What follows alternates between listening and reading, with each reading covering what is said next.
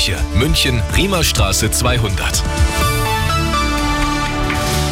Es ist 16 Uhr, ich bin Sophia Leuchten. Beim Deutschland-Ticket droht ein Flickenteppich. In einigen Bundesländern wird das 49-Euro-Ticket für viele Schüler, Studierende, Auszubildende und Senioren weniger als 49 Euro kosten.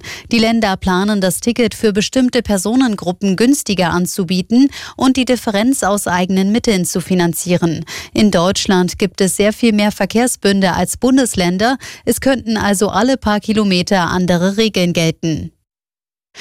Für Flug- und Bahnpassagiere werden Reisepläne im Frühling weiter zum Glücksspiel.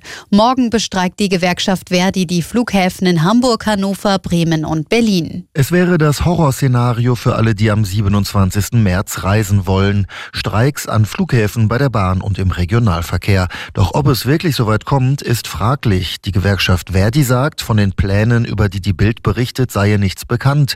Und laut der Eisenbahn- und Verkehrsgewerkschaft EVG sei über neue Warnstreiks Streiks noch nicht entschieden worden.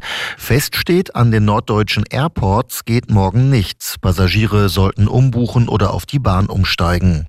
Thomas Bremser, Nachrichtenredaktion. Ist die von Bundesgesundheitsminister Lauterbach geplante Krankenhausreform verfassungsmäßig? Das wollen Bayern, NRW und Schleswig-Holstein mit einem Gutachten prüfen lassen. Laut Bayerns Gesundheitsminister Holleczek geht es darum, ob die Reform zu weit in die Kompetenz der Bundesländer hineinregiert. Mit der Reform soll das Kliniknetz in drei Versorgungsstufen eingeordnet und entsprechend finanziert werden. Im Aufstiegsrennen der zweiten Fußball-Bundesliga hat Hamburg einen Dämpfer kassiert. Die Hansestädter verloren am 24. Spieltag in Karlsruhe mit 2 zu 4. Außerdem hat Regensburg den letzten Platz verlassen. Die Oberpfälzer siegten in Kiel mit 2 zu 1. Das dritte Spiel zwischen Hannover und Rostock endete 1 zu 1.